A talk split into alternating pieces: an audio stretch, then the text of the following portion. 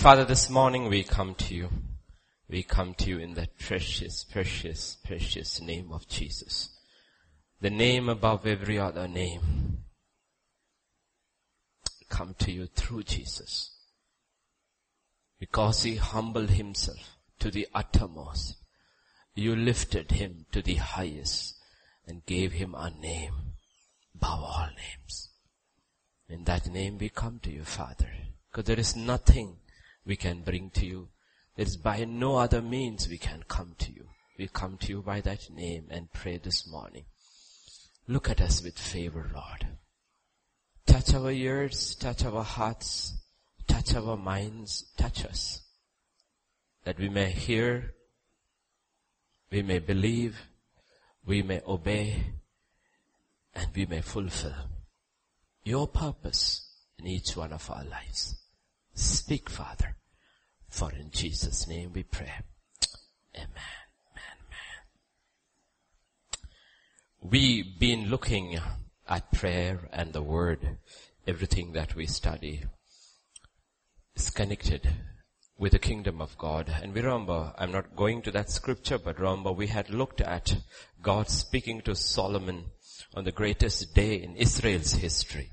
Okay, when the temple built by Solomon is dedicated, the presence of God had come that evening when God speaks to Israel or rather to Solomon and through to Sol- through Solomon to Israel to and all of us, he would say, tough times, terrible times would come to his people because they would turn away from him. And when that time comes, he gave us a format. That's God's format, God's principle. He says, if my people who are called by my name, it's only for, for his people, others, no response. If my people who are called by my name will humble themselves, first. Second, pray. Third, seek my face. So today we will look at, in general, what we are looking at would be termed under seeking his face.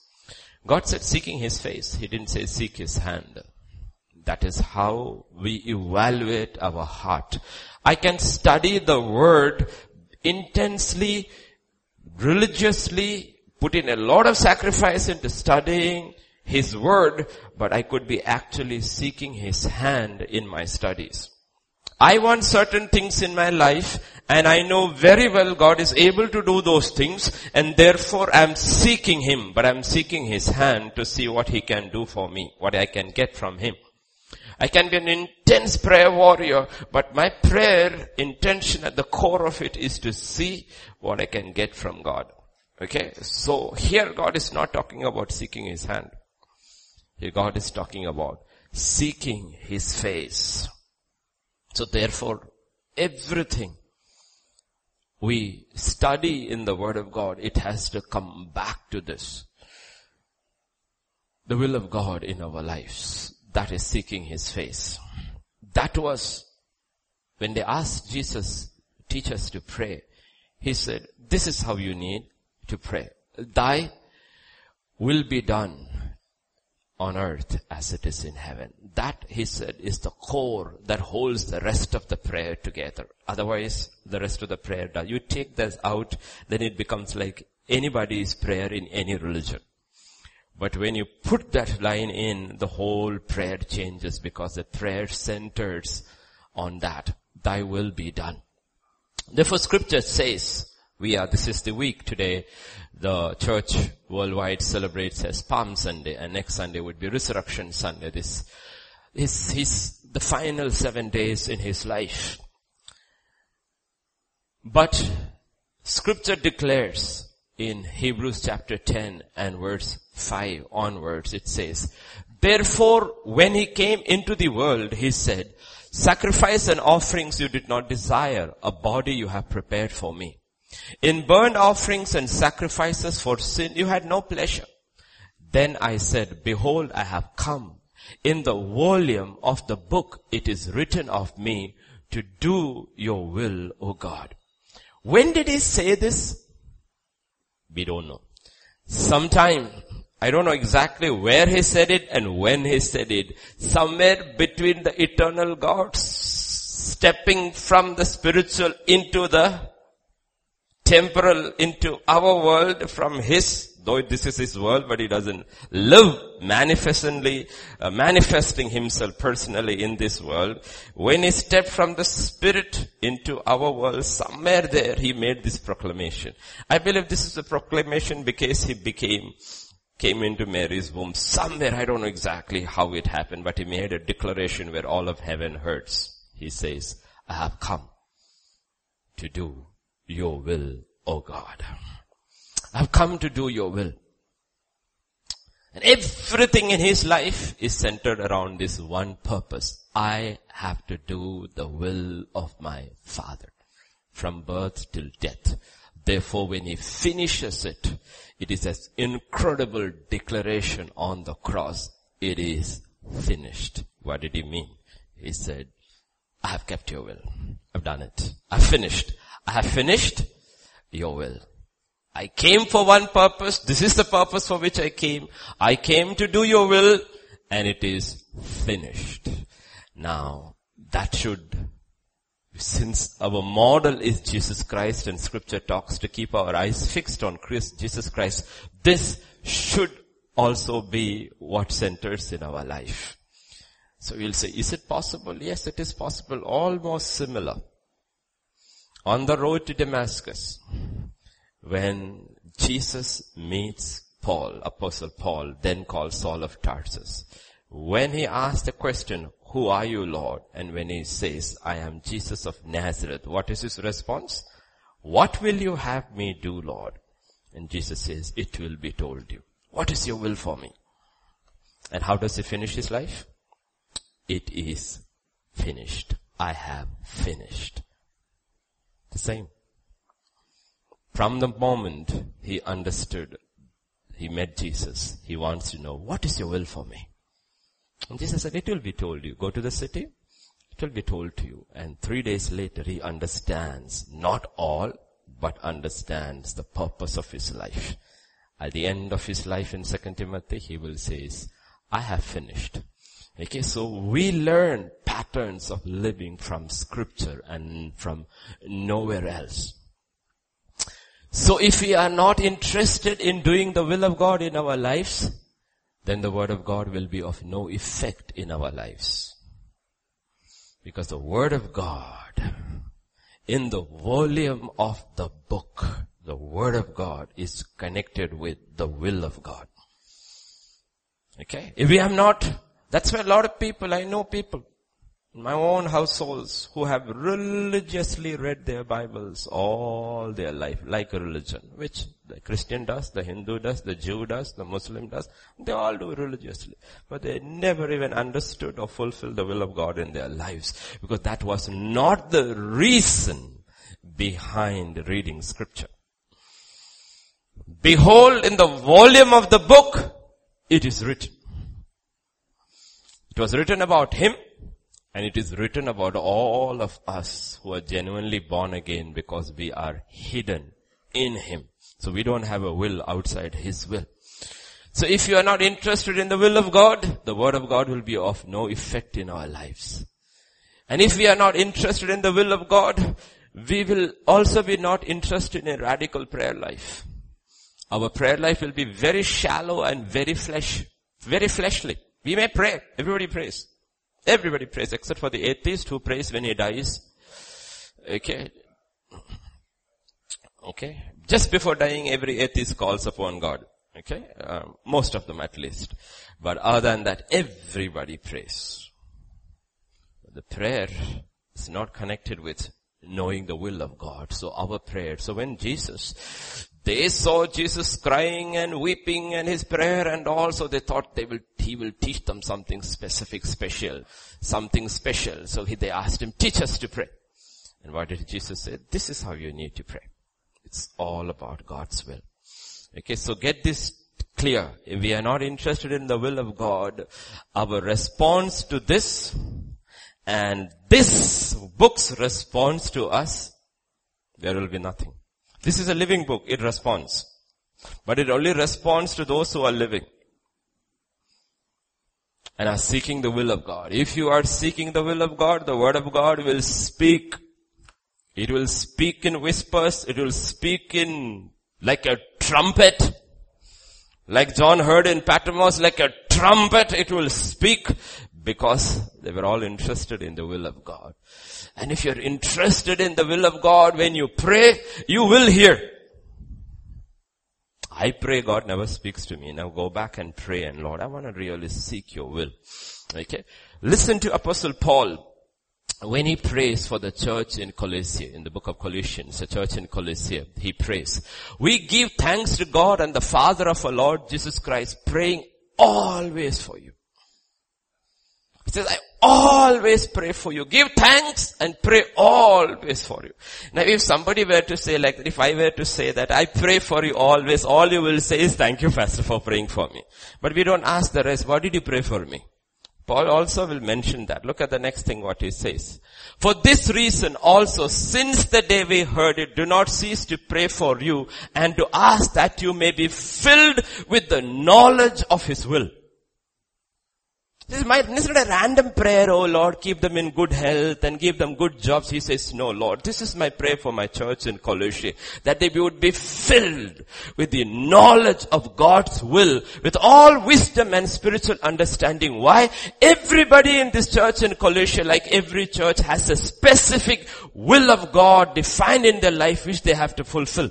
And my prayer, he says, as a pastor, as an apostle, is that they are filled with the knowledge of His will and all wisdom. What? If I do not know the will of God, how will I walk worthy of God?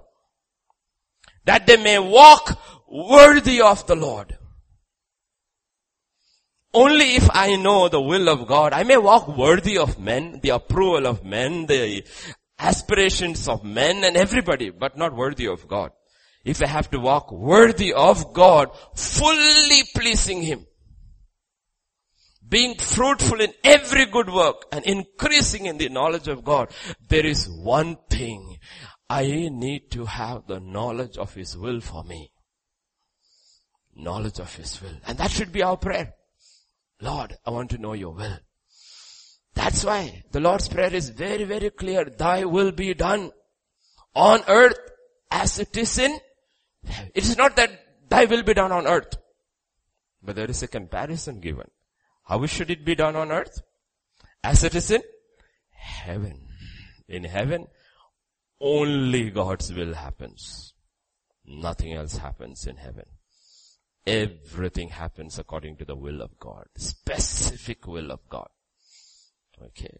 Why is it important? Because in Matthew 7 and 21, Jesus said this, not everyone who says to me, Lord, Lord, shall enter the kingdom of heaven, but who does the will of my Father in heaven. He says knowing and walking the, in the will of God is important because it is connected with your entering into heaven and your life in heaven. We also saw Jesus will put spirit above flesh and blood. We put flesh and blood above everything else. Jesus put spirit above flesh and blood.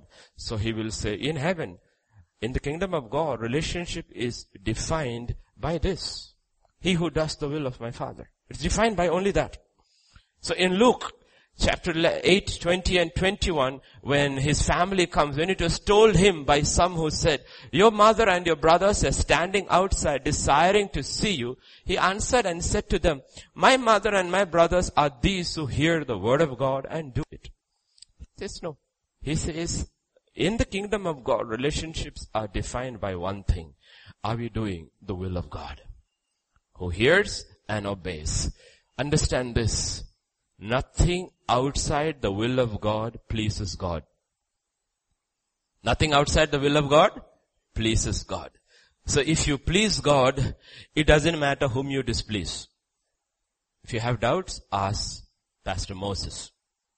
Book of Exodus. He displeased his family, he displeased his eldership, ultimately he displeased all his congregation.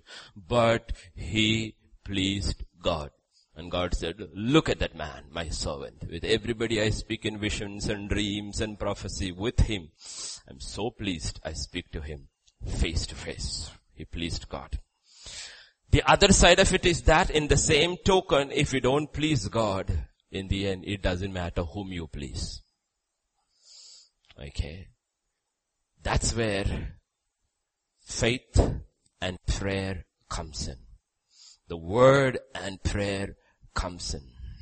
In Hebrews 11:6, scripture says, without faith it is impossible to please. Possible. Anyone who comes to God must believe that He is. He's a rewarder of those who diligently seek Him. Without faith. And faith comes from the Word and hearing the Word of God. Meaning that's a faith that comes only when the Holy Spirit comes upon the Word. Without the Holy Spirit we cannot hear. Hearing. Faith comes from hearing and hearing spoken. The Spirit speaking. That's why Jesus said, my words are Spirit. My words are Spirit. Intellectual study of the Word of God only give you knowledge. It doesn't mean God has spoken. That is why we have to be entirely dependent upon the Holy Spirit to open scripture for us where He speaks, where He speaks. We can do all of our Bible studies which is good. It is like knowing your text. But within the text there is a person who speaks. That is why throughout the book of Revelation God says, all those who have ears, let them hear what the Spirit of God says. He speaks through this. So that is from where faith comes. And then when it comes to prayer, again we know the common scripture, favorite scripture, like Romans 8, 26, 27. Likewise, the Spirit also helps in our weaknesses. For we do not know what we should pray for as we ought, but the Spirit Himself makes intercession for us with groanings which cannot be uttered. Now He who searches the heart knows what the mind of the Spirit is because He makes intercession for the saints according to the will of God. In prayer, if you don't know the Holy Spirit, and if the Holy Spirit is not partnering with us in prayer, again our prayers it's good to pray with understanding. Paul will say in 2 Corinthians 14 that I pray with understanding, but I pray in, in the spirit. And then finally he comes and say, I pray in tongues more than all of you. He says, I pray in the spirit more than all of you. So praying or the word without the Holy Spirit, nothing is possible. Okay. So understand, this is all connected with the will of God. Otherwise, it becomes an academic study. First is this, Lord, I'm interested in knowing you and knowing your will for me. Let us look at Jude. Okay. One of the young men in that portion in Luke where his mother and his brothers had come. One of them was Jude. Okay. He was a cool dude then. Then later, after Jesus died and rose again, he got converted. Okay, and then he will write one epistle, the last epistle before the book of Revelation. And he has something to tell us in Jude 1, 20 and 21. But you beloved, building yourself upon your most holy faith. Don't expect God to do everything. There is a part which man has to do. First thing he says, build yourself Okay, I have given you a measure of faith, a seed, mustard seed kind of faith by which you believed for salvation, grace came in and you were saved. Now build on that. Okay, you cannot build unless you have a foundation. The purpose of laying a foundation is to build on it. Nobody just makes a foundation and leaves it like that. There is always a purpose. The purpose of a foundation is to build a structure above it. So scripture says the foundation is Jesus Christ. We are saved by faith through grace, grace through faith and by faith alone and not by works. That is the foundation. Now on that foundation, scripture says keep on building upon your foundation of your most holy faith. Okay, keep building. Second, praying in the Holy Spirit. You have to build your word life in faith. Keep building on it. Second, keep praying in the Holy Spirit. Third, keep yourself in the love of God, looking for the mercy of our Lord Jesus Christ unto eternal life. Four things he mentions. Build yourself in the most holy faith. Pray in the Holy Spirit. Keep yourself in the love of God. Oh, keep myself. I thought God always loved me. God is love. He cannot help loving, but I have to keep myself in His love so that I experientially know that God loves me. Okay? Experientially know that God loves me. In John chapter 14 verse 23 and 24 scripture says, Judas said to him, Lord, how is that you will manifest yourself to us and not to the world? Jesus answered and said to him, if anyone loves me, he will keep my word and my father will love him and we will come to him and make our home with him. This is connected to this question, Lord, how will you manifest yourself to me? Manifestation. Now if I don't come here and you just put an audio message, you will listen to a message. But the person has not manifested himself to you. Okay? Now Judas, not Iscariot, the other apostle is asking the question, how come you will manifest yourself to us and not to the world? He says, I will not manifest myself to the world. Why? Because they don't obey my commands. Therefore they will never really know that I love them. God so loved the world. Does the world know? No. But it says, if anyone loves me, this is the proof. He will keep my word. And he will know me and my father because we will come and we will live in them. You will know me. You will be absolutely sure of my love. You will be absolutely sure. So that's what Jude is talking about. Keep yourself in the love of God. Keep yourself in the love of God. We have to keep ourselves. You know, there is a child. The child loves the father. More than that, the father loves the child. The child always, look at a small little baby, okay? The child always knows the parent loves. You are not very sure about the child loves you or not because they don't know what it is to love. But if the child does something wrong, which you have told no, no, and he's saying, hmm, then suddenly it's doubting. Does he love me or not? Okay. So how do you keep yourself in the love of your father? That the father loves the child, but the child doesn't know the father still loves him or her when he is upset with him or her. So how does a child keep himself or herself in the love of the father? It is by keeping his word. He says, if you don't keep my word, what will happen to you is that you will never experience my manifest presence. I said, I will never leave you nor forsake you. I said, I'll be with you till the very, very, very end. I'll be there with you. That's what Paul says in my first defense. Everybody left me. Everybody left. But it didn't matter to me. I forgive them. I don't hold them again. It also didn't matter to me because he says in the Roman courtroom, the Lord himself stood by me and strengthened me. Was it a physical thing? No, it was a spiritual thing. He knew God was beside him. God was beside him. That's what God is talking about, that we remain in the love of God. We obey and keep on obeying and when we fail, repent and turn back and keep on remaining in the love of God. And then scripture says, look for the mercy of our Lord Jesus Christ. Keep on looking for mercy. We'll come that to later. So if we seek and stay, seek and stay in the will of God, then the same word of God in 1 John 5, 14 and 15 gives us this assurance. Now this is the confidence we have in Him. That if we ask anything according to His will, He hears us. And if we know that He hears us, whatever we ask, we know that we have the petitions we have asked of Him. Because you have this confidence. That if you ask anything according to His will, that's what we see in the life of Jesus. His walk and His work, His prayer, everything had one core. What is that? Behold, I have come to do your will. Therefore, all His prayers were answered. All His prayers were answered.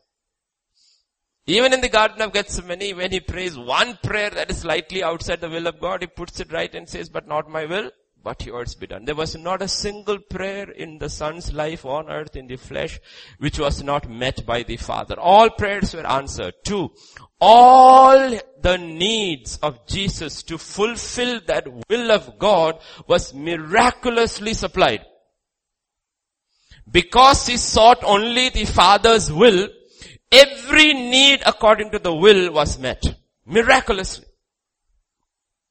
That is what would happen today, 2000 years or less years ago on Palm Sunday if you look at the portion. And look, it is written. And it came to pass when he drew near Bethphage and Bethany at the mountain called Olivet that he sent two of his disciples saying, Go into the village opposite you, where as you enter you will find a colt tied on which no one has ever sat. Loose it and bring it here. And if anyone asks you why are you losing it, then you shall say to him, because the Lord has need of it. So those who were sent went their way, found it just as he had said to them. Exactly. I'm here doing the will of my Father. And in the will of the Father, the appointed time has come when I should ride into Jerusalem on a donkey to fulfill a prophecy. In the book of Zechariah, it is written, Zechariah, right? It's written, behold, your king comes riding on a colt. It's written. Behold in the volume of your book, O Lord, it is written about me, I have come to do your will. And when the appointed time comes, he says, provision is there. I'm doing my father's will. I don't own a donkey, but my father in heaven owns a cattle on a thousand hills. And there is one donkey on which no one has written, has ever ridden, exactly as it has been written 600 years ago. There is that donkey over there. Tie him and come. And if the owner asks, tell him the Lord needs it. That's it. As simple. God says, this is how I want you to face life. That if you are seeking and walking in the will of God, 99% of your worries will go because 99 of our worries are con- connected with provision. Who will provide me this? How will I get a wife? How will I get a husband? And how will I have fees for my children? Which school? You know, it's all worries, worries about, basically about provision. Jesus never worried about provision because he said it will come. It will come. He's showing us how to live. He's showing us, teaching us, make corrections and live. He says, don't worry about provision. Just be concerned about one thing in your life. Oh Lord, what is your will for me? And God says provision will come. If it is a donkey you need or a bike you need, it will be at the appointed place. Can you imagine you hearing from God? You're walking in the will of God and then you call and say, Shrikant, come here. Yes. Go to Domalguda. In that house over there, there is a bike parked and if you ask, tell him the Lord need, needs, needs, needs it. Awesome, right? And he goes over there and he says, yeah, yeah, take it. Okay. Awesome. Yeah. Think. I mean, oh God has jokes. I read about a pastor who was in South America, who had traveled all the way to Singapore or Hong Kong or somewhere for a one day seminar. He took it, he forgot his camera in the hotel room. He flew all the way back to South Africa and that poor pastor who had invited him over there, he didn't know, had been praying for months saying, saying, Dad, Lord, I want a camera because I don't have a camera. Lord, give me a camera. And this pastor reaches over there and he calls this pastor and said, you go to the hotel? I forgot my camera. You can take it and keep it. That's our God. Imagine you have to start believing, Lord, April is come here, I haven't paid my taxes, I don't have money for taxes. And God says, go to Ishmael's chicken shop. Don't ask for cut pieces, ask for that whole chicken. Bring it and cut it yourself. And inside you see a rolled up 2000 rupee note the chicken has swallowed. Why don't you believe? Isn't that what he told Peter? Go to the river or the lake, pick up the fish and you will find the coin inside which is for me and for you. We have to, how God does it? Leave it to Him. But believe He will do it. Believe He will do. That's the fun of walking with God. I'm telling you the fun of walking with God is He loves the surprise He sees on His children's face. I remember this kid when he was small and his sister, he was small. I wanted to surprise them. So I said, I booked my tickets. We are going to Kerala to Cochin. And this kids had no clue at all because I don't tell them to surprise me. For me, the fun always comes in this surprise. So suddenly in the morning I said, pack up your backpacks. We are going. They said, where are we going? I said, we are going to Vijayawada. Okay. So they packed. They didn't know we were flying. So we got, and they know the railway station very well. We got into the auto and went, and um, the sister asked, this is not the way to the station. That is the way. I said, no, the train has already left. We have to get in from Begumpet station. Then the airport was at Begumpet, okay? So then when we turned to the airport, they looked and said, we are flying. I said, yes, we are flying. Okay. We get into the, this thing and, uh, I'm making, I'm making them talk so that they don't listen to the announcement. Okay. So we got on the flight and they have no idea this flight is going to Cochin. I'm just watching them. They are so excited, everything. And then he's looking through the window and he looks and Cochin all the coconut trees and he's saying, Lala, do you know Vijayawada also has lots of coconut trees? And I told him, shh, shh, shh, because all the passengers will be looking, Vijayawada, Vijayawada, they are confused, okay? He said, shh. Okay. So we reached Cochin airport, we got down, they got down and they, we are in Kerala. I said, we are in Kerala, okay? Now if I had told them all in six weeks earlier, pack your tickets, we are going on this thing 11, we are going to Kerala, we are going, there's no fun in it, right? The walk of faith is fun. Walk of faith is fun. Because you have to believe my father is in control. My father is in control. And he always has good things in mind, not bad things. Okay, not bad things. And there is fun walking with God if you believe at the, in the core. He's good. He loves me intensely and His will for me is good. And then there is fun in this walk. Okay, there may be trouble, there may be turbulence on the way, but don't worry, there is fun. So don't worry about things that is happening. Lord, I seek to do your will. Don't worry about the sin in the world, the rebellion in the world.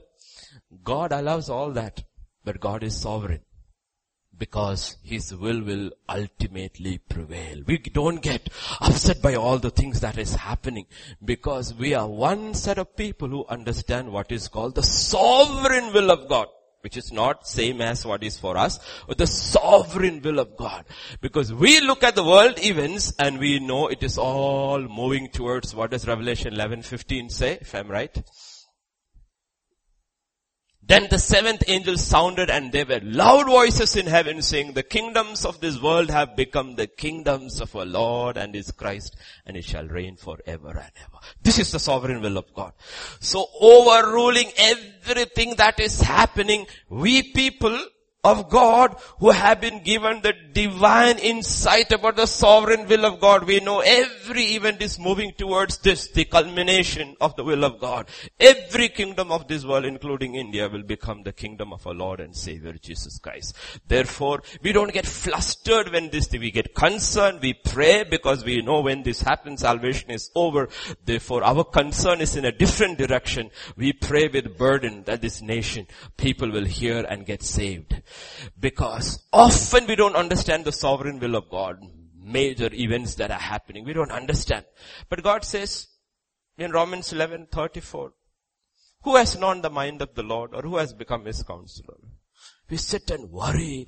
What is Trump going to do next? God says, you don't worry. That's not your problem. Oh, North Korea will start a nuclear warfare? He says, don't worry. Lord, what should I worry about finding my will in your life? Don't worry about this. You don't, God says, I don't need a counselor. Moses had said this in Deuteronomy 29, 29. He had said, the secret things, the secret things belong to the Lord our God. There are a lot of things that are happening which is hidden from our eyes. Don't worry about those things. That is not our concern. But there are things, lot of things that he does not reveal. And he's under no obligation to reveal that is his sovereign will. That will always prevail. I'm telling you because you see posts on the internet. Christians are worried. First, for many years they worried if George Bush was the Antichrist. Then for eight years they worried if Obama was the Antichrist. Now another set has risen who's worrying whether Trump is the Antichrist. God says, don't worry about Obama, about Trump, about Modi, about Gaddafi, about Saddam Hussein. You don't worry about all these things. Why?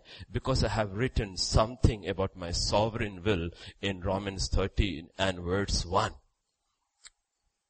Let every soul be subject to governing authorities, for there is no authority except from God. The good, the bad, the ugly. If they get a chair, God has to allow it. And if God has to allow it as far as people are concerned, we pray for them, we are not concerned. Only we understand it. The world doesn't understand it. The other religions don't understand it. That's why God's people do not take up guns to fight, to change regimes. God's people get on their knees and pray. And like the iron wall came down, it will come down on its own by the prayers of God's people without lifting a single hand. Because our God is sovereign and is in control. Because if we use bloodshed, then who lives by the sword will also die by the sword. What we sow we will reap. So God's people have to learn this and understand everything in the light of what is revealed by God. Because even the devil has been established by God to fulfill God's purpose. Okay. God is not tempted by evil, but he uses evil to bring about good. Understand that. So there is this sovereign will of God. Don't worry about it. Then there is what is called the standard will of God. Okay? I'm using simple terms so children can understand. Which is common to all of us. For example, the Ten Commandments. It applies to everybody. There is standard and there is specific. Don't confuse standard for the specific. Illustration, standard for a believer. What is that? Thou shalt not be yoked with a unbeliever. That is standard. That means if you are a believing girl or a believing boy, be yoked with a believing boy or a believing girl. That is standard. That is not specific. Specific is which believing boy. If you are not willing to meet the standard will of God, you will not move into the specific will of God. Understand that. So there is a standard will of God for everybody. Standard will of God for everybody. Okay. But don't live in the standard. We need the standard, but don't live only in the standard. Why? Because God doesn't see you as a crowd. I see you as a crowd, but I also know the individual faces. That's why when you nod off, I call you by name. God deals with people as individuals not just as crowds.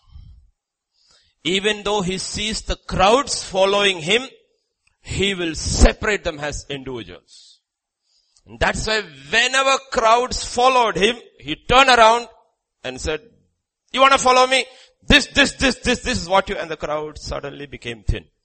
And a few individuals were left. So he doesn't have issues with crowds, but he is looking for those individuals in the crowd who will move from the standard will of God to the specific will of God.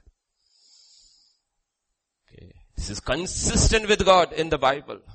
Standard will of God, let us fight. 32,000 people come. What did he tell Gideon? All those who are afraid, let them go. All those who are afraid, let them go.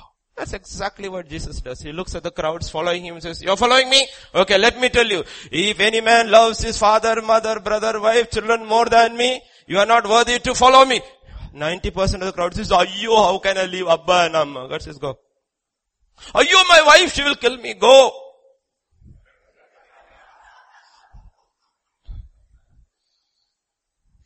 People who cross that line, he looks at them and says, unless you hate yourself, Pick up your cross, 99.9% gone. Okay, that's what God does. With Gideon too. All those who are fearful, let them go. Rest, 10,000, he says, lead them to the water. And I will separate them with the word. The water is the word. By the time separation is all over, how many are left? 300. He said, that's enough. That's enough. These are the ones who can move into the specific will of God and who will fulfill the purpose of God on earth. The others will live. Standard will of God. It's fine.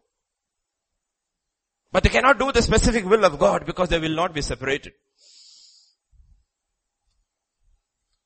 Are you getting the picture? Because they will buckle under pressure. They will go with the majority opinion. What? In the wilderness. Remember the majority? Three people, specific will, the rest all into majority. Okay, that's why all governments, democratic governments in the world, what do they want? In the parliament during elections, what majority do they want? Two thirds.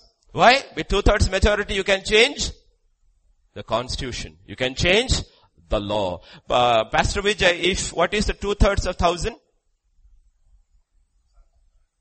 666, the number of the Antichrist. Because with 2000 majority, you can change the laws of even the most free nation.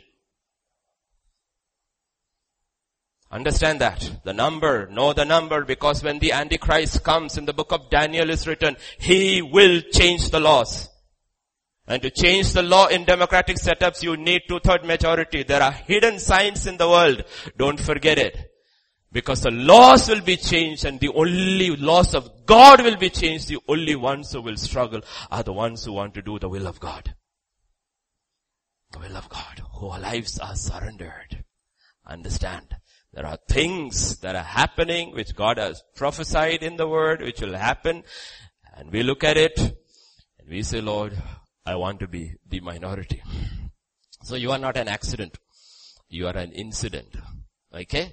So there is the specific will of God. But unless we grow in the standard will of God, we cannot move into the specific will of God. The standard is what Jude is talking about. Once you start building up on your faith, once you start building up your prayer life in the Holy Spirit, the specific starts becoming clear. There are two dangers here which I want to warn. If you are seeking the specific without doing the standard, it will not work. If you are seeking the specific without doing the standard which is very clearly and plainly written in the word of God for any child to understand, do this, don't do this, do this, do this, do this, do this, do this, don't do this, this, this. If you don't do the standard, then you will not know the specific. Second danger, you do the standard and you get, it's a second danger, big danger within the church. You do the standard and you become very complacent in your spiritual life because you do the standard and don't realize there is a specific work for you. Most Christians are caught in the second. They're good people. They keep the standard. But they don't know what is the specific will of their lives. So know this. The devil always is trying to pull us away from the will of God. Always. Always. To pull. And God says your faith life and your prayer life should be tuned to know what God's purpose is in your life. Look at one man who was walking in the standard and in the specific will of God. God is working in his life. But look at him in 1 Samuel chapter 27 and verse 1. David said in his heart. That's where it begins. Out of the heart proceeds all things in his heart. Now I shall perish someday by the hand of Saul. There is nothing better for me than I should speedily escape to the land of the Philistines and Saul will despair of me to seek me anymore in any part of Israel, so I shall escape out of his hand. And he goes, and the verse 7 says, how many days did he live there? Now the time David dwelt in the world, the country of the enemy, was one year and four months. Did you see? Sixteen months he lived in darkness. No standard will, no specific will. Why? Simply because he didn't believe. You know this incident is happening after God has moved so powerfully in his life. Powerfully in his life. Very, very powerfully in his life. King Saul, he had God's King Saul in his hand. King Saul was asleep. And his soldiers and he went over there, took the cruse of water and his spear and walked over. He could have killed King Saul. And then he cried out and said, what is this? And King Saul said, I am sorry, I have sinned against you. David, you are more righteous than me. He heard all this. God miraculously not only always protecting from his enemy, but even gave him authority power over the enemy where he showed mercy and he heard from his enemy's own lips, you are righteous, truly God is with you, everything heard, and then he did this. Then he did this. So be careful. Be careful. Okay, be careful. When after great apparent victories, the devil never leaves you alone. Okay, be careful. He's trying to take you away from the will of God. So 16 months, neither standard will nor specific will. Outside the will of God. 16 months later, when he's revealed the standard. 1 Samuel 30. And David said to Abiathar the priest, please bring the ephod here to me. He said, bring. If you want, try to find the specific without seeking the standard, what you will experience is a deafening silence. For 16 months, what David had was silence when it came in his spiritual life.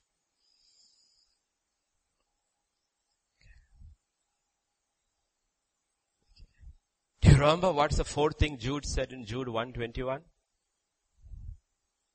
Keep yourself and look for the mercy of our Lord Jesus Christ. Look for what? Mercy. Look for mercy. Hebrews 4:16 come boldly, confidently through the throne of grace and obtain mercy, not grace. First, mercy. God says, obtain mercy, mercy, mercy. Romans 2 4. Or do you despise the riches of His goodness? Forbearance, this is all part of His mercy, His kindness, His goodness, His mercy. That is what leads you to It's a mercy of God. It's a kindness of God that leads you to repentance. And then Romans 11, 22. Therefore consider the goodness and the severity of God on those who fell severity, but toward you goodness. If you continue in His goodness. How do you continue in His goodness? By seeking mercy. Why do you seek mercy? Because you're constantly repenting. It's the goodness of God that leads you to repentance. Understand. Repentance is the doorway to continue in the mercy or the kindness of God. And David understands. David understands.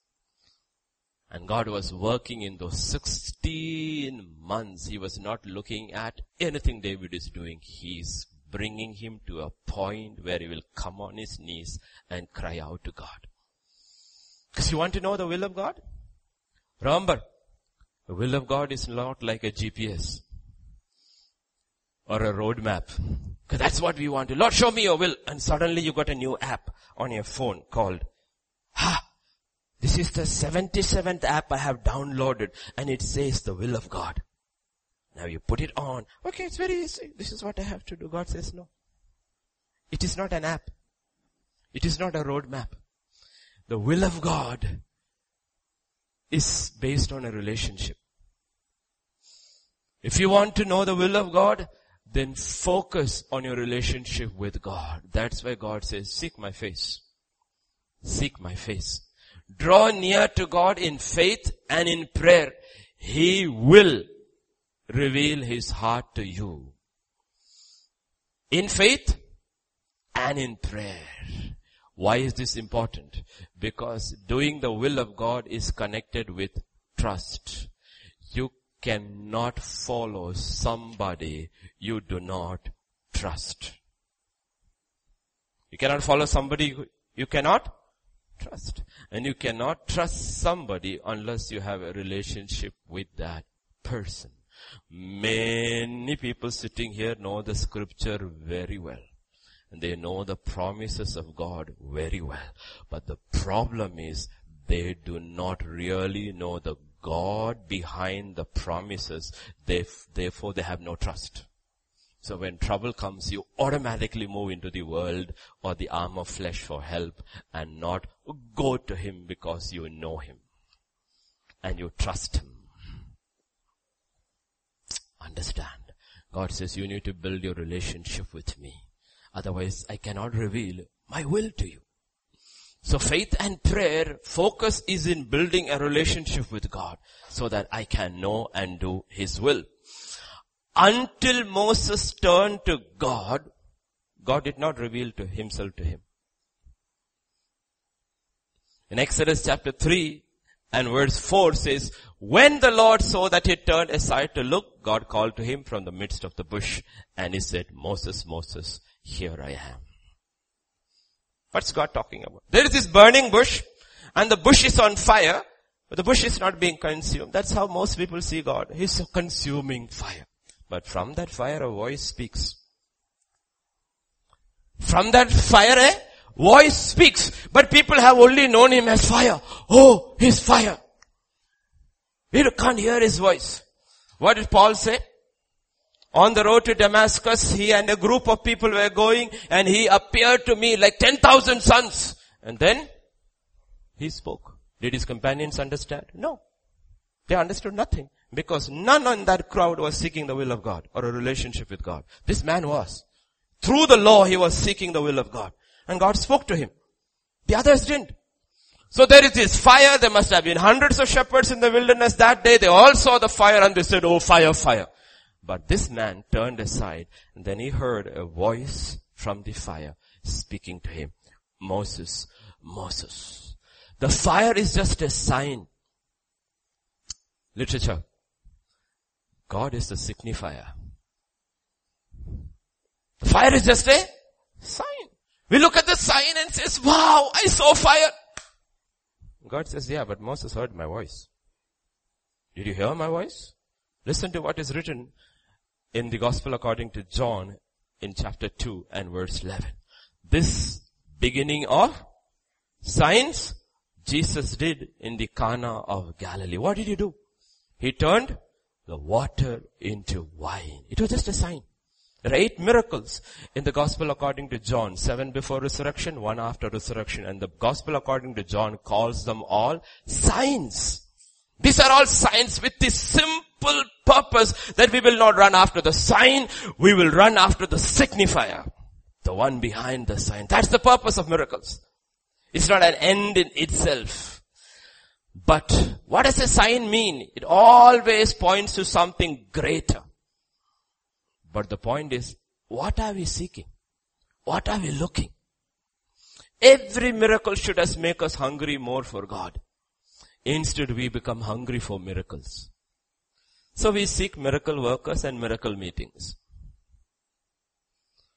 Every deliverance should us make us even more hungry for God. Instead we attend more and more deliverance meetings. Why? We are only being delivered, but we are not meeting the deliverer.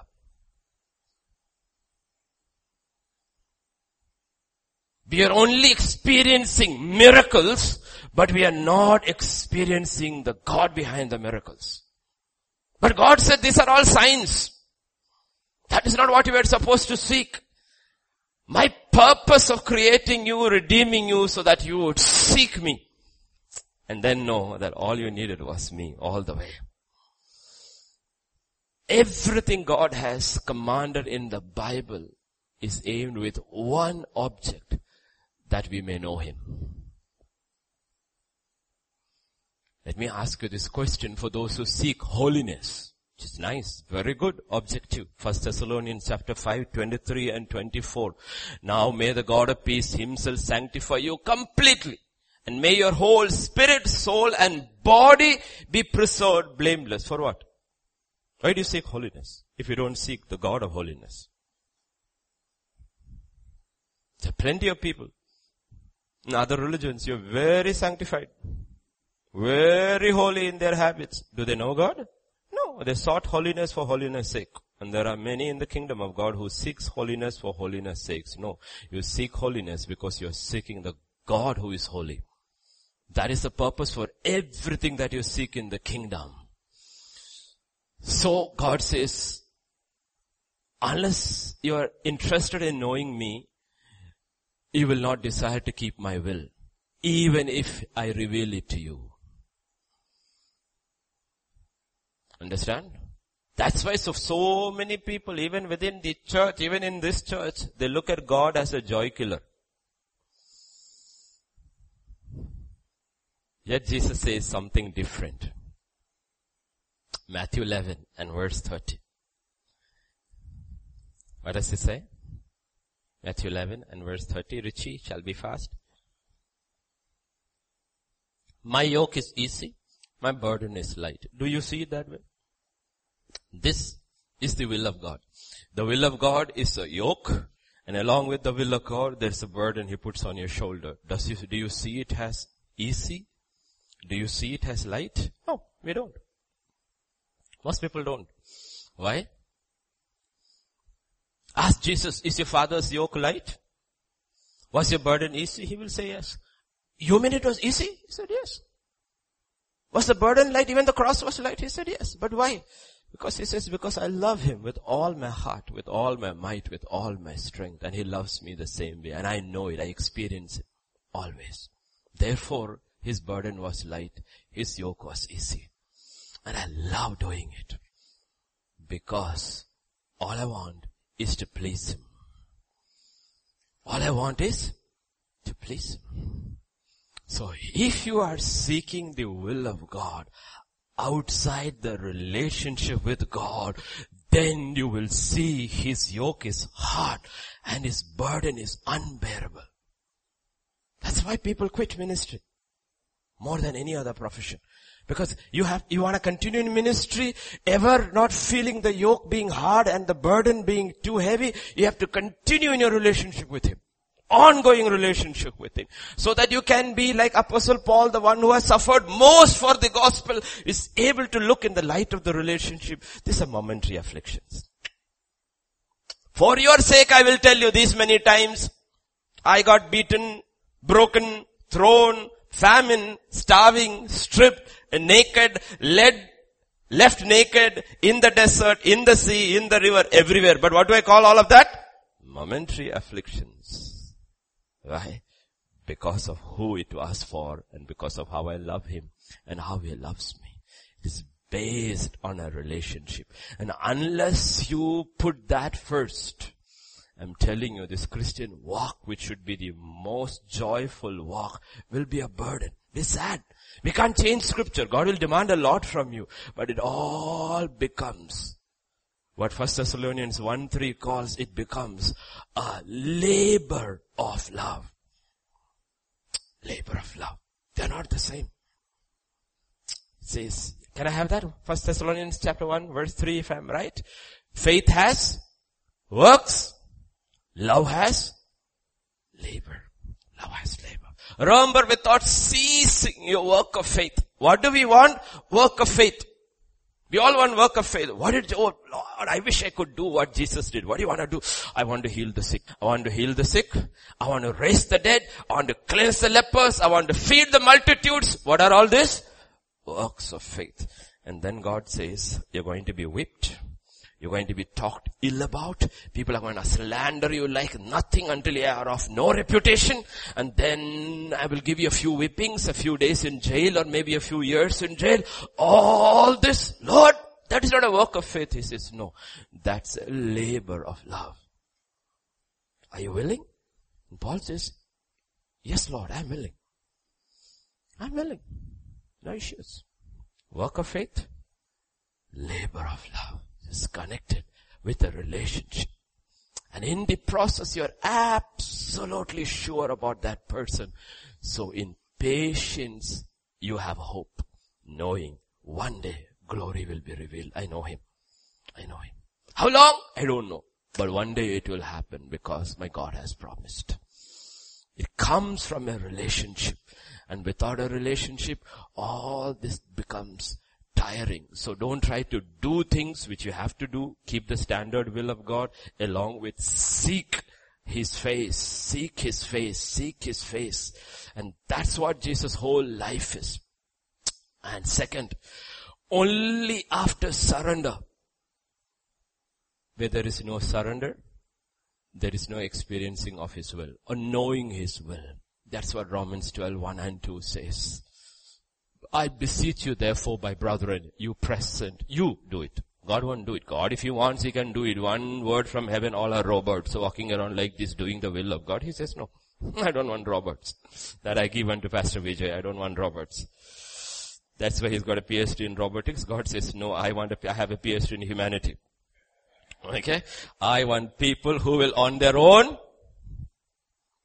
on their own, daily surrender their bodies and their minds to me and only those who have surrendered will start appreciating the will of God. First they find it, it is good.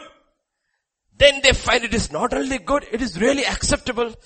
And finally when there is total surrender and there is a lot of pain in the physical and suffering in the physical, but they understand this is perfect. It's perfect. The stages of knowing the will of God. So the will of God is specific both for the young and for the old, not general. A lot of young people try to keep standard will of God when there is a specific will of God for you. Lot of older people have lived the standard will of God thinking that I'm too old for God to have a purpose. God says no. That's not true.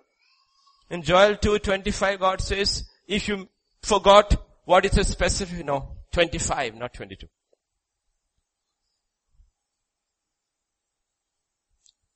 So I will restore to you the years the swarming locusts have eaten. Because The locusts ate all those years. Maybe you're 80 years old. And today you heard the message and realize, I'm 80. I didn't realize I had a specific will of God. And you're looking, the locusts have eaten. God says, don't worry. I will restore all the years the locusts have eaten. Some of the greatest people in the Bible used of God was used of God in their old age when they realized this is the will of God for me. Moses was not used at 40. He was used at 80. Abraham was not used at 30 or 40 or 50 or 60 or he had to be 75 before he could be used. And he reaches his pinnacle at 100. Okay.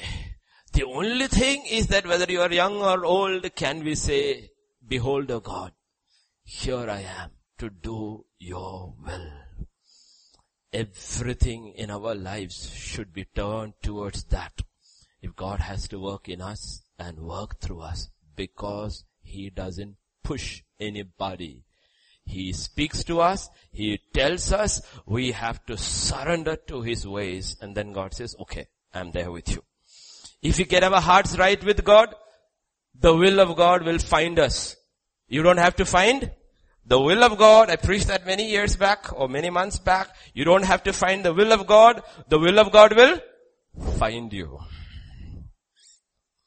The will of God found Jacob. Not Jacob the will of God. Remember Genesis 31 3? And Lord said to Jacob, get up, go back. He said, your work is over here. I wanted to first get you to the standard will. You are a tough indisciplined student. And I knew I couldn't straighten you in your father's house. I needed a good, hard teacher. So I picked Sir Laban. Laban sir. Then he had two assistants called Madam Leah and Madam Rachel. And I said, you use these three one to get you to my standard will. Now get up and fulfill your specific will. Arise, go. You got a call of God upon your life. Understood? That's how it works. The thing is that God is still working on many with Laban's and Rachel's and Leah's and hasn't straightened us out. Okay? God was sovereignly in control during all that time, though Laban and his sons were evil. God was using these people to mold Jacob so that Jacob would fulfill God's purpose in his life. Arise, and go. Same with Joseph. God is not holding his will, hiding his will from us. He is trying to get us to that point where we will come, where we will recognize it and be willing to do it. Willing to, do. he's trying to get us there to the point where we will recognize it and be willing to do it. Because guidance is promised very clearly. Psalm 32 verse 8 says, I will instruct you. I will teach you in the way you should go. I will guide you with my eye. That's a very, very interesting thing. First I will instruct you. Then I will teach you in the way you should go. And I will guide you with my eye. For those of us who've been married and know your spouses well, you know when there are people around, we don't say anything. We just communicate with our eyes. And they get it. You don't have to speak a word. Once you know the other person. Okay. Understood it. Okay. First, I will instruct you. Then I will teach you. After that, you know me so well. I will instruct you with my eye. It's based on a relationship. I'll instruct you with my eye. To the blinded masses within the kingdom, God may use what? A pillar of light. Otherwise they won't follow. a pencil of light and a pen of life and tiny beam won't do. They need a searchlight. Then only they will go, oh, pillar has come. They all follow. Or if it is daytime, what has to be? An umbrella won't do. One cloud.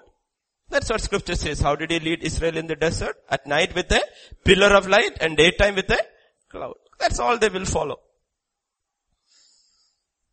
But to the one who is grown, he can speak differently because he knows him and that person knows God. In 1 Kings chapter 19 verse 11 and 13. He said go out and stand on the mountain before the Lord. Okay. He didn't go. You listen carefully, read carefully. He didn't go when God first told him. And behold, the Lord passed by and a great strong wind tore in the mountains and broke the rock in pieces before the Lord. But the Lord was not in the wind. And after the wind an earthquake, but the Lord was in the earthquake. And after the earthquake a fire, but the Lord was not in the fire. And after the fire a still small voice. But what did he say?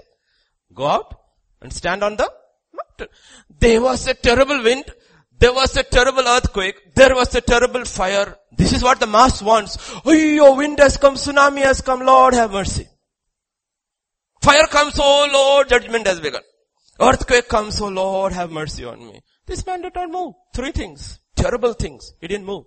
And scripture says after that a still small voice. And what does word 13 say? So it was when Elijah heard it, he wrapped his face in his mantle, went out and stood. He heard that voice. He knew that voice. He knew that voice. It's been a very familiar voice. Soon as he heard this voice, he went out, stood in the entrance of the cave, and the voice came to him and said to him, what are you doing here, Elijah? This was the voice he had heard in the wilderness of Tishbe. This was the voice he had heard when he had cried out to God for mercy upon Israel. This was the voice which had told him, day has come, go stand before Ahab and you speak with my voice saying, until the word of the Lord comes from my mouth, there will be neither dew nor rain in this land. This was the voice as soon as he obeyed telling Ahab that told him, turn eastward and hide in the Cherith. This was the voice he heard in the wilderness Cherith says, arise and go to Zarephath where I have prepared a widow to feed you. This was the voice that came when he was with the widow, which told him, arise and go meet Ahab and tell him to bring his priest to Mount Carmel. I will have an encounter with the false prophets. He knew that voice. You don't need thunder. You don't need lightning. You don't need a pillar of light or a cloud. There is a God who speaks personally and individually to those who are interested in a relationship with Him. That's the God you and I serve. This is the purpose of seeking God. This is the purpose of our salvation. Then God will speak to us concerning our specific will. And He will ask, you Elijah, what are you doing here? Can you say I came to hear your voice? No. What are you doing here? You shouldn't be doing, you shouldn't be here Elijah. Shouldn't be? Here. You know me better than that. My instructions to you are very, very clear. You shouldn't be here. You should have been in some other place, but, but because you buckled under fear and ran, now what do you have to do, Elijah? Go back the way you came. You will meet a few people. One of them is Elijah, the son, Elisha, the son of Shaphat. Anoint him to take your place. Train him. The masses need clouds. The masses needs fire. They will cry out in fear, oh why did you bring us over here? The Pharaoh behind us, the Red Sea before us, but he says they are crying, but Moses, why are you crying? Don't you know me? Why are you crying? Lift up your rod. You know me. You have a personal relationship with me. We talked face to face at the fire. I told you I am anointing you and setting you ahead of them. You go, lift up your hands and part the waters for the masses because the masses don't know me. You know me. This is to what God is calling us. Every one of you. So that you will know God personally and then you will go into your colleges, your schools, your workplaces and you will stand there as somebody who knows God.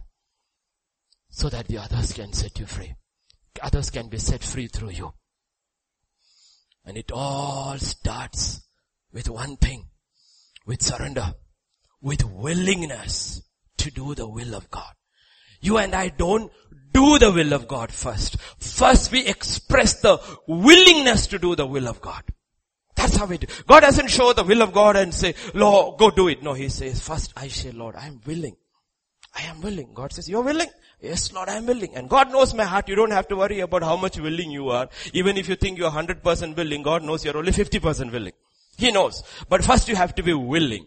If you are willing, God says, then I will start opening up my word for you because that is the will of God for you. I will start speaking to you scripture so that through the same scripture as Jesus fulfilled scripture, you too will fulfill the same scripture in your life.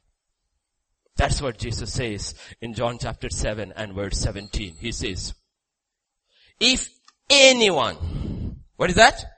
If anyone wills to do his will, he shall know what doctrine is.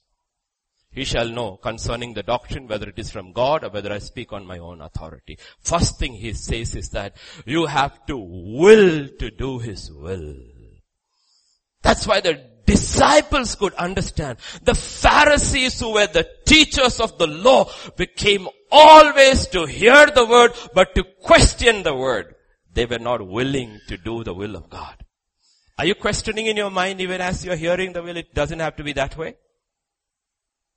When you come here, are you a critic? Are you a critic of the word? Are you looking at says, yes Lord, you're speaking through human vessels, but he may go wrong at places, but I have come to do your will. So whatever he speaks which is aligned with your word, Lord, I want to hear, open my ears, I am willing. Because no man of God is 100% perfect. But the God of that man who speaks through that man is always 100% perfect. Understand that. That's the difference. Doesn't matter who the vessel is. You say, Lord, you speak to me through that vessel. You speak to me. I have come to do your will. And God says, you know what he spoke? He spoke for one hour, 30 minutes. But listen to this, this, this, this, this, what he says is what I am telling you. Go do it. It will work for you. That's where it begins. Are you willing to do the will of God? Are you willing? Crowds gather around to hear God's teaching. How many were there left at the last? Eleven of them. Because they were willing to do the will of God. People always ask this question after Jesus arose. Why didn't he show himself to the world? Because when he was living, they were not willing to do the will of God. Why should he reveal to them after he is dead? But after his dead, scripture always writes, he revealed himself to his disciples. Those who are willing to do his will. He still reveals himself to his disciples. He still does. He hasn't changed. He still does. If you're willing to do the will of God, it begins with willingness. If I don't understand doctrine, God's doctrine, whole Bible is doctrine. How will I do the will of God? First you and I have to be willing. If we are not willing, God tells in His Bible about Israel, they have become dull of hearing. Are we willing? Isn't that what God told Isaiah in Isaiah chapter 1 verse 19 to Israel? What did he say? If you're willing, you shall eat the good of the land. What is that? You will fulfill the perfect will of God. If you're willing. Ultimately, you will experience the best of what God has to offer you on earth and the very best on the other side because you're willing. You're willing. This is what God tells about David in 1 Samuel 13, 14. Now your kingdom shall not continue. The Lord has sought for himself a man after his own heart. The Lord has commanded him to be commander over his people because you have not kept. What is God? Who is God speaking to? God is speaking to Saul. through Samuel. He says, God has picked a man after his own heart. I know there is another man. And that man is willing. He's a willing kid. He's a willing kid. That's the first thing God looks. God is not looking for perfection here. God is not looking for holiness here. God is not looking for any of those things. God is first looking, is there anybody who is willing? If you're not willing, what is the point of perfection and maturity and holiness and all that? It's no. It's an end in itself. He's looking, is there somebody here willing? And he says, I found a young kid, he's willing. He's. When it came to the general will of God, let me tell you, when it came to the general will of God, there were much better men and women in Israel than David. Much better men. Even Uriah was better than David. But when it came to willingness, there was none like him. There was none like him. Therefore, in spite of all his faults and failures, God could restore him and use him till the end. Therefore it is written in Acts chapter 13. It is written in 26. Men, now 36. 13, 36. They give you 26? 36. Am I right? Yes, I'm right. 36. For David, after he had served his own generation by the will of God, and he died. He died. Was buried with it. He served his generation after the will of God. When he is old, when it's time for every king like him to retire and start training the next one to take over and have an easy life, he sees, hears from God. God says, no, you will not build the temple, your son will build the temple, the rest of his life, he's gathering all the provisions to build the temple, and when the time comes for him to leave, he calls King Solomon and says, Solomon, I know you, you've been chosen to build the temple, but I also know you as a father, I know you don't have the strength to complete it, so I have done half the work. One, here is the supply, two, I sought the Lord, I heard from the Lord, here is the plan for the temple. You go build it. What a man. How easy. How easy for Solomon to build. Supply, plan. Get the builders, build it. Who brought it all? David. Why? Because God told him, you will not build. But God says, I know you. You won't get offended. I know that. You are willing. You only told, he's like, we are looking in this thing. Oh, pastor told me not to do it. Fine. Thank you. Why? Not David. God said don't build. Okay. God only said don't build. He didn't say don't gather the supply. Don't search for the plans. He did everything else except build. We are on the other side. We are on the other extreme to say, God says, don't do. Thank you. Now I don't have to do anything. Here is the other man whose heart is tuned to God. God said, don't do, he said, yeah, God said, don't do this. Along with this, there are so many things which I can do and I'm going to do everything. What a man. That's what he said in the beginning to King Saul. I have found a man who's willing. Found a man. That's what God is looking for everywhere. Is there somebody willing? Somebody, that's the key. That's the key. Said, there were many, many better than David in Israel And it came to other general will of God. He didn't keep the general will of God. He quoted that little, thou shalt not commit adultery. He did that. Thou shalt not murder. He did that. Thou shalt not lie. He did that. Thou shalt not commit. He did that. He did all that. You look at the Ten Commandments. He failed in all of it. One to ten he failed. God said, I know. I know. You'll all point at that, but you don't know. I told you in the beginning, you look at his heart.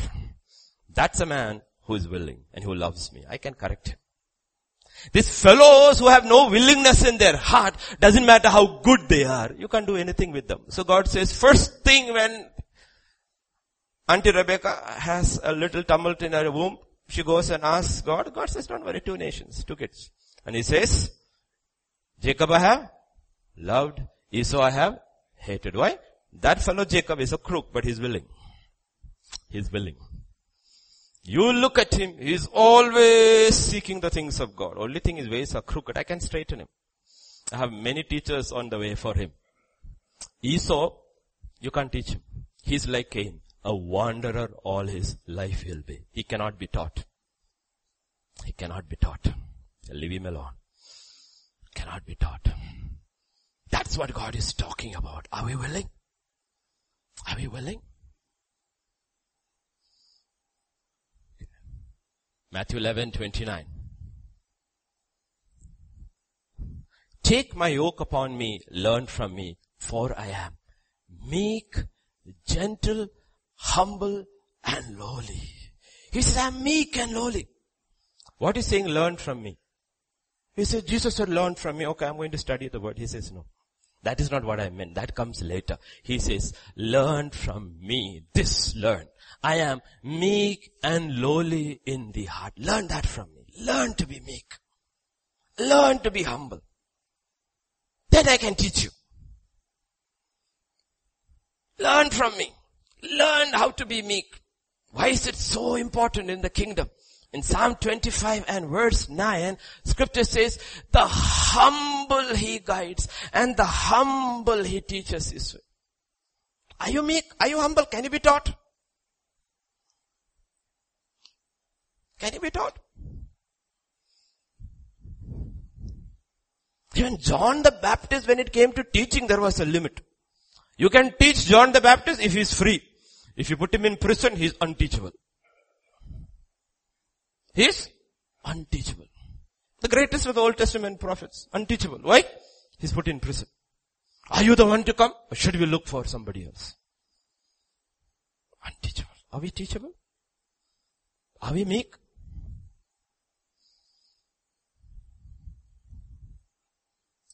Can we meekly receive the word of God? James chapter 1 verse 21, what does James say?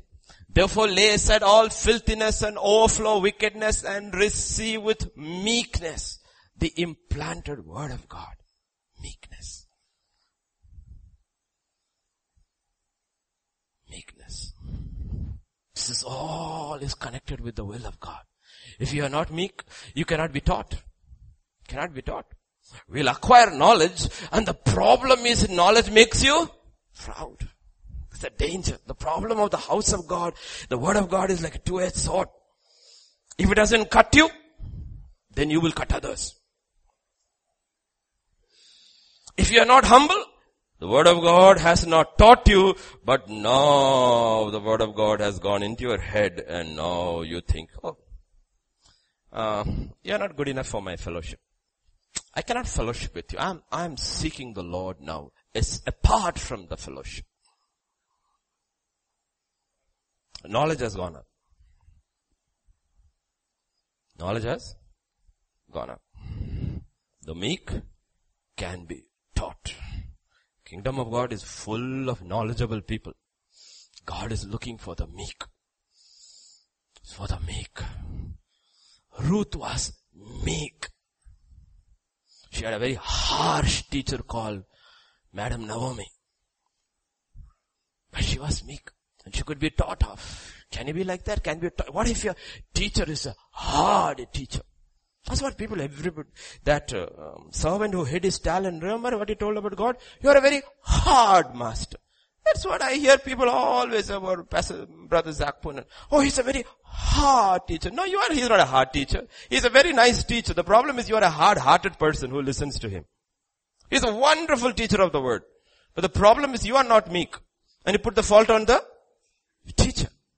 What does the teacher have to do with your learning? He teaches and he goes. The problem is will you receive the learning or not? The teacher doesn't even know in the kingdom of God whether you have learned or not because he never gives you an exam. Does I give, do I give you an exam? I don't know whether you have learned or not, but God knows. So it's got nothing to do with the teacher, it's got to do with us individually. Naomi was a very hard teacher, harsh teacher, a bitter teacher. There are so many teachers in classrooms like this. You know, have you been in classrooms? I was a classroom teacher. I loved my students. Honestly, I loved my students. But when I go to my class, the teachers are all sitting like this. I said, what happened? No, Sir James, the earlier teacher who came was mad at us and she was shouting at us. I said, don't worry. Probably her husband shouted her at in the home. She came and took it out on you. That's all. Don't worry. Let's have a good time. Let's learn. There are teachers like that. They have a mad time at home and they come and give it to the children. Not God. That's got nothing. But I asked them, she was hard at you, right? Yeah. But did she teach you maths? Ah, she did. Was maths correct what she taught? Yeah, so what's your problem? You came to study maths, right? Not to enjoy your teacher. What did you come for? Maths. Whatever she taught you was right, right? So your job is not to look at the teacher's attitude. Your job is to learn mathematics and go home. Receive with meekness the implanted word which is able to save your soul. The word is able to save your soul, but there is something that is in your hands. You have to receive it with meekness. There's no problem with the word, whichever teacher it comes from. The issue is with my heart. If I don't receive the word of God with meekness, it has no power to save my soul. I stopped it. On the other hand, the word of God is living it will not go void. It will always achieve the purpose. What is the purpose? It is to make some people meek, some people proud. The word of God is forever doing its work. No, I went to the word of God. I listened to it. Nothing happened to me. Really? If it didn't work in you, the positive, it always does the other work. It doesn't go neutral. That's what, what I said. That's what God said. So can you be led? That's what the will of God is, right? Ultimately, we can be led by God. Scripture says in Romans 8:14, as many as are led by the Spirit of God, these are the sons of God. Can you be led where you don't even understand? The problem with leading is this, when it comes to leading, we automatically confuse, if I have to be led, I have to understand. No. When I take a little child with me, does the child understand? What do you do? You hold it by hand and say, follow me. All the child has to do is willing to follow. Somewhere along the way it starts understanding where we are going. That is what scripture says about Abraham. He went going without knowing where he was going. That is being led. Does that mean he ended his life like that? Okay, what are you, Abraham? How old are you? 175. Why? Why I'm going to die without knowing why I came here in the first place. Will he say that? No. Somewhere along the way he found where he was going, what he was to do, and he fulfilled his purpose. Can you be led? Listen to the lady who started all this process in Christendom. Listen to her. Okay. Luke chapter 1, 34. And Mary said to the angel, how can this be since I do not know a man? Poor young girl, 16, 17 year old young girl said, Oh, blessed are you of all women. You shall bear a son and he shall be called the son of the most. all I know is that connected with pregnancy, you need a man. How can it be? I don't know a man. Very simple answer. Very simple answer. Okay. Listen to what the angel says. For with God is nothing will be impossible. He explained. With God nothing is impossible. Now, who understands before or after the only immaculate conception. Does anybody understand immaculate conception? The power of the Almighty shall overshadow you and what is conceived in you shall be of the Holy One and he shall call be the Son of God. Do you understand anything? Even your biology teacher cannot explain it. Okay. Angel said, Mary, I'm explaining to you, but I know you don't understand, but let me tell you something which you understand. What is that? Nothing is impossible with? She said, behold the maidservant of the Lord. Let it be unto me according to your word. I am willing. I am. I don't understand. I don't understand.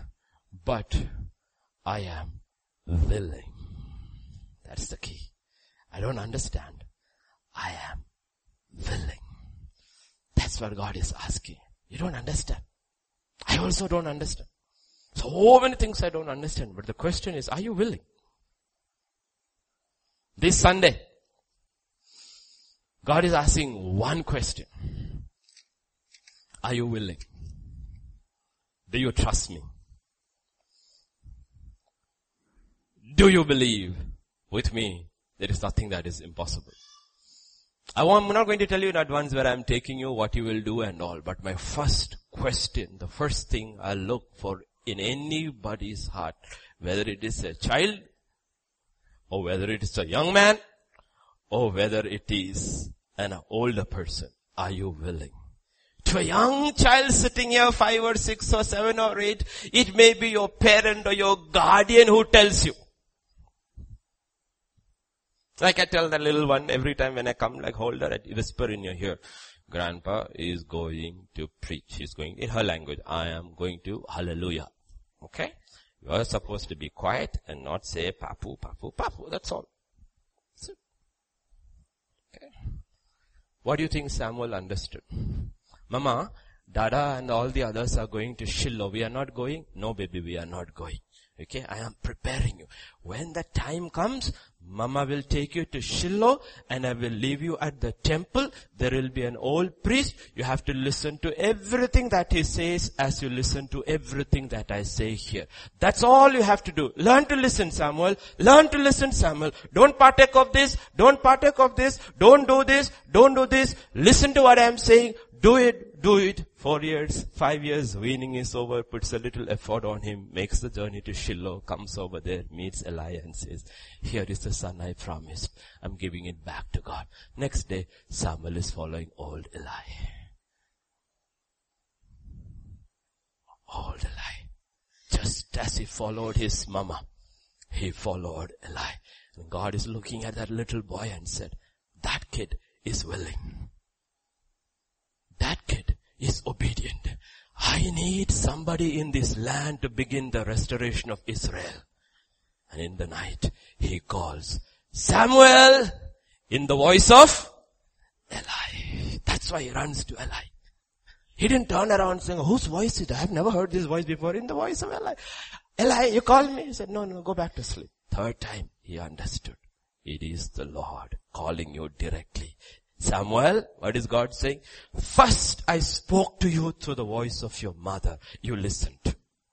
Next I spoke to you through the voice of your pastor. You listened. Now I am speaking to you directly because you were willing to listen to those other voices through whom I spoke. Now I will speak to you directly.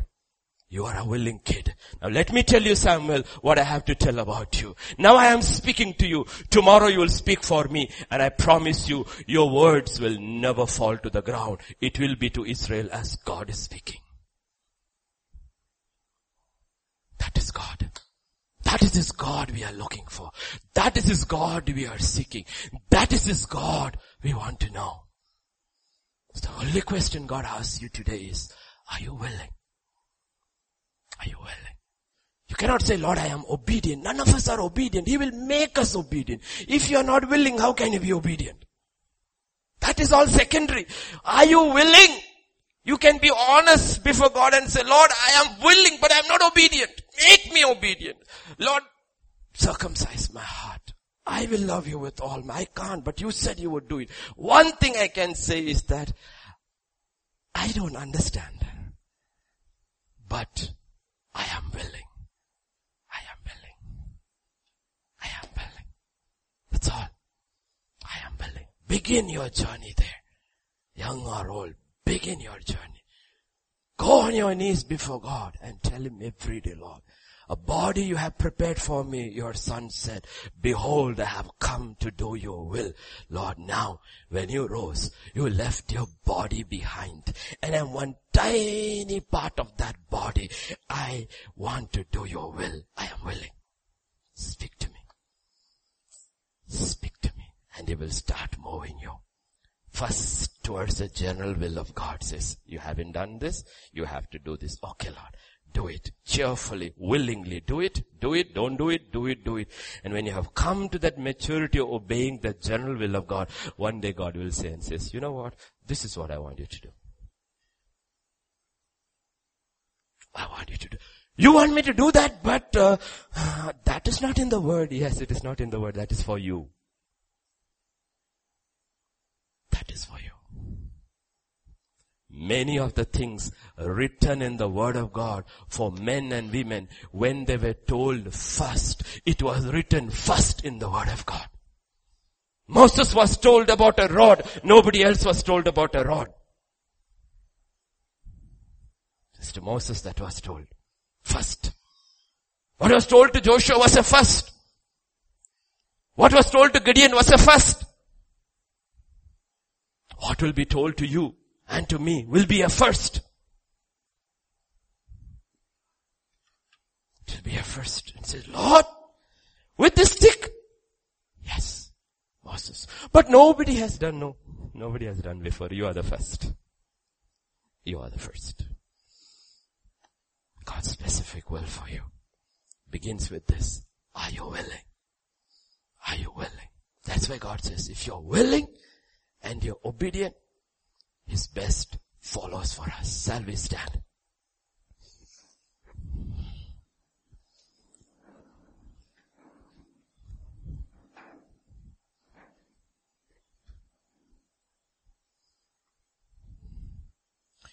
Father, this morning, we come to you. All one we want to say is,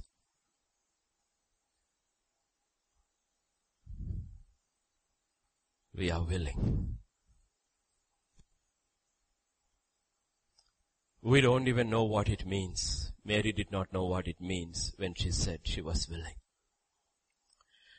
Moses, when he went with that rod because he was willing, did not have any clue what the rod would bring forth. No clue. When Gideon was told to stand up and cut down that Asherah pole in front of his father's house, he had no clue what it would mean to be willing.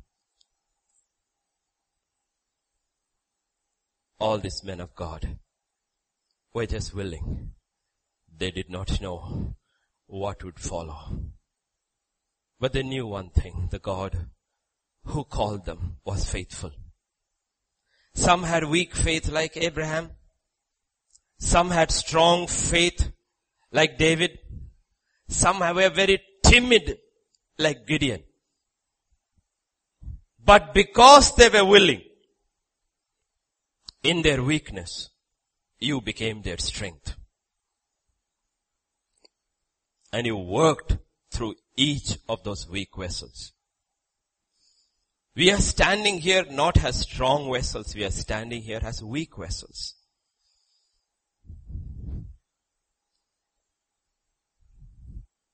We are not standing here full of knowledge about who you are and how you work.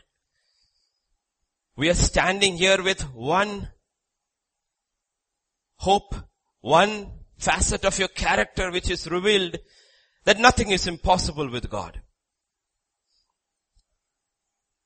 That nothing is impossible with the man or woman who believes in that God. We are standing up and declaring all, we are willing and we believe. We believe you, Lord. I don't know what the future holds for any one of these dear ones who are standing young or old, but you knows. And you have appointed a future and an end for each one of them. And there is a crown at the end of the journey. And you have also told us don't let anybody else steal our crown. I pray that each one of them will know your will for their lives. And will run that race with endurance, with perseverance, with joy, and complete that race, O oh Lord. But they're standing up today in your house, declaring one thing. We are willing. We are willing. We cannot say, Lord, honestly, we are obedient, but we stand today say, we are willing. Now cause us, as your word promises, cause us through your spirit to walk in your ways. Make us obedient. Cause us to walk in your ways. All we can say is, Lord, we are willing. I believe you have heard everyone who has prayed from their heart. And I know you are a prayer answering God. Start, begin, continue that work in each one of us, Lord. Thank you, thank you, thank you, Father. That we would not have run this race in vain. That we would not have received your grace in vain. As we go into another week, Pray you would stretch forth your hand and bless your people and keep your people. Protect your people.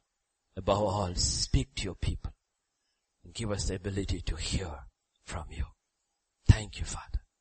Thank you, Lord. We just bless your holy name. We just bless your holy name. We just bless your holy name. For in Jesus' name we pray. Amen. May the grace of our Lord Jesus Christ, the love of the Father, and the fellowship of the Holy Spirit rest and abide with each one of us. Amen and amen.